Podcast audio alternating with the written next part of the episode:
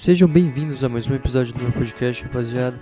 E no episódio de hoje eu vou falar um pouco sobre estilos de vida e a diferença da rotina de algumas pessoas com o que a gente está acostumado. Então, seja muito bem-vindo e aproveite o episódio. E para começar então o episódio de hoje, eu queria usar como exemplo a minha rotina atual. Eu já estou em casa há mais ou menos três meses devido ao isolamento social e os dias estão sendo bem parecidos uns com os outros. Tipo, eu tô até confundindo os dias às vezes e eu não, não estou conseguindo ver a semana passar, entende? E esses dias eu tava notando e eu tinha quase certeza que minha escova de dente tinha sumido do meu banheiro. Aí eu perguntei pra minha mãe se ela tinha visto minha escova de dente ou se alguém, sei lá, sumiu com minha escova de dente. E ela, tipo, alegou que a minha escova de dente estava lá e era uma verde. Só que eu tinha certeza que a minha escova de dente era uma azul clara e. E esse negócio me fez pensar, caralho, mano, será que eu tô ficando maluco? Tipo, eu não sei nem qual é a minha escova de dente mais e tal. Só que isso também levantou uma questão que é a seguinte eu reparei que eu, eu pelo menos não reparo sobre os pequenos detalhes. Eu acho que o ser humano está acostumado a se preocupar com coisas maiores e deixa de lado coisas menores, isso é normal, mas durante a quarentena isso ficou mais explícito para mim, pelo menos. A internet hoje em dia nos mantém muito conectados e também com muita facilidade de obter informações e notícias, tudo tipo num minuto. E eu percebi que isso cria um certo excesso de informações e notícias, tipo, fica muita coisa acumulada com a gente que a gente não precisa, entendeu? Ou às vezes a gente só leu a parada e tipo, nem consumiu mesmo de fato. E eu criei esse podcast também justamente para fazer isso, para pegar algumas dessas informações inúteis ou coisas do tipo e devolver um pouco, tá ligado? Não deixar acumulado. Eu acho que isso daí é meio saudável, inclusive. Seria legal se você pudesse fazer um tipo de exercício desse. Pega tipo tudo que você acha que não vai precisar ou que tá acumulado e escreve ou sei lá, desenha, se expressa de alguma forma. E eu também notei que teve muita gente incomodada já com o fato da, do isolamento social e a quarentena e já estão furando para dar rolê e tal. É, os jovens principalmente. E eu, que, eu imaginei que nos anos 90 essa quarentena seria bem mais difícil para eles, no caso, já que a internet nos propõe uma forma de socialização e eles não conseguem ficar um tempo em casa que já se sente preso. Em 1990, por exemplo, não teria internet para ficar socializando em redes sociais e eu queria ver como eles se comportariam nessa época. Fora que estão reclamando já que estão enjoado e tedioso com serviços de streaming, coisas do tipo. Agora eu quero citar como exemplo de lifestyle alternativo um canal no YouTube que eu acompanho já há um bom tempo, que é o Via Infinida. O dono do canal é o Eliezer. Ele mora dentro de uma van atualmente e viaja pelo mundo com ela. Ele passou boa parte dos últimos tempos viajando pela América do Sul inteira, tipo, literalmente América do Sul inteira. E a parte mais curiosa é que, teoricamente, ele viajaria sozinho esse caminho inteiro e só que as pessoas vão aparecendo durante o caminho e ele vai tipo acolhendo as pessoas e deixa elas viajarem com ele até certo ponto, tipo até o ponto que a pessoa iria como o trajeto final, entende? E é muito da hora o estilo que ele edita os vídeos dele, também eu sou bem fã, que é uma forma bem simples, ele cria uma narrativa e o jeito dele de editar é bem legal. E Muitas pessoas, quando olham os vídeos dele, provavelmente, tipo, acham que ele é louco e coisas do tipo.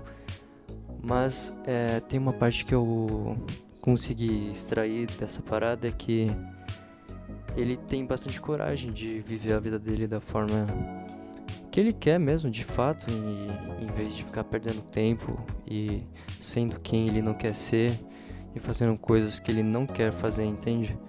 E é muito louco, mano, saber que existe pessoas que têm essa coragem de tomar as rédeas da própria vida e fazer o que quiser mesmo quando querem, tipo, fazendo algo que não faz mal para ninguém, entende? Que é uma escolha individual. E também fica explícito o preconceito da maioria das pessoas que veem o estilo de vida dele e outros de estilo de vida alternativo e julgam bastante por ele não estar tá dentro de uma empresa ou uma rotina totalmente maçante e clichê que a maioria das pessoas vivem.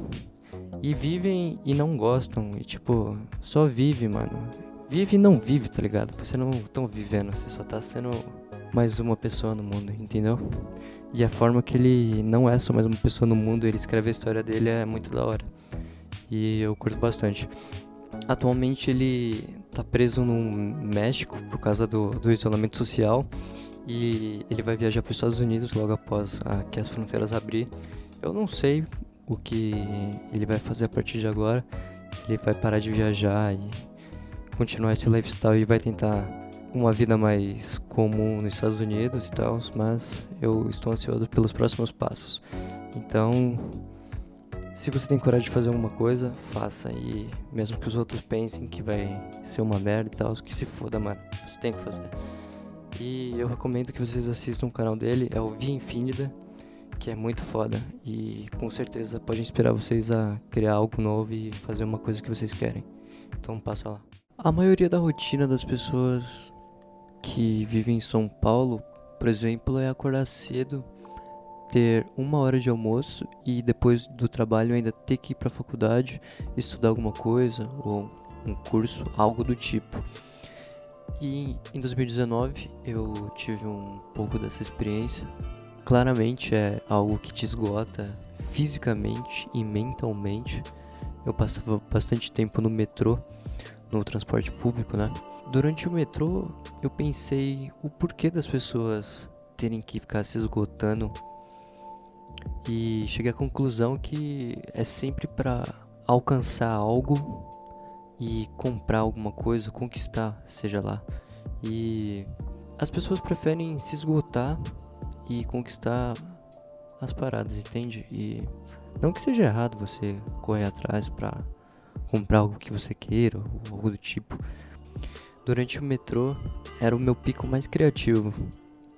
Eu comecei a escrever algumas paradas no metrô e também estudar um pouco mais sobre a fotografia e ficava tirando fotos mentais dos lugares e das pessoas às vezes, tipo, de coisas do cotidiano mesmo que acontecem, aquele empurra da fila para chegar no metrô mais rápido, aquela ignorância que algumas pessoas tinham. E ficou muito claro que isso é devido à rotina caótica que as pessoas vivem. Muita grosseria e má educação se reflete da forma acelerada e da pressão que as pessoas têm que sempre está em movimento, senão você é um inútil. E existe muito hoje em dia dessa pressão. Se você não está inserido nessa rotina de correria, você é só um inútil e isso é bastante tóxico e prejudicial à sua vida. Então, não se ligue nisso.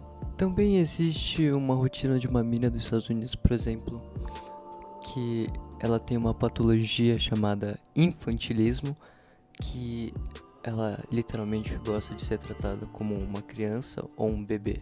Ela já gastou tipo 500 dólares em fralda por mês e sente felicidade e entre aspas, excitação em ser tratada como uma criança e um bebê. Então, é meio relativo à forma que você enxerga o cotidiano e a rotina, só para deixar claro. Quero encerrar o episódio de hoje então. E esse daqui tá mais curto do que alguns, mas eu tô ligado que enche o saco, mano, você escutar coisas muito longas e é mais fácil você consumir coisas mais curtas.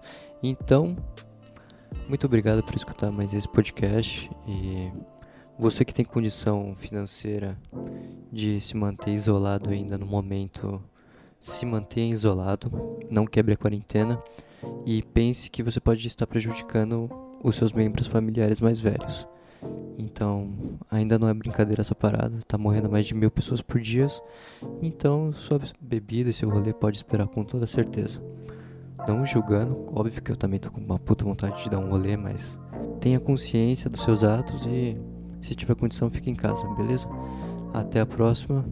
E se eu tenho vergonha de falar merda na internet, não. Pelo menos eu não nasci o pastinho do Romano em 2014. Falou, rapaziada.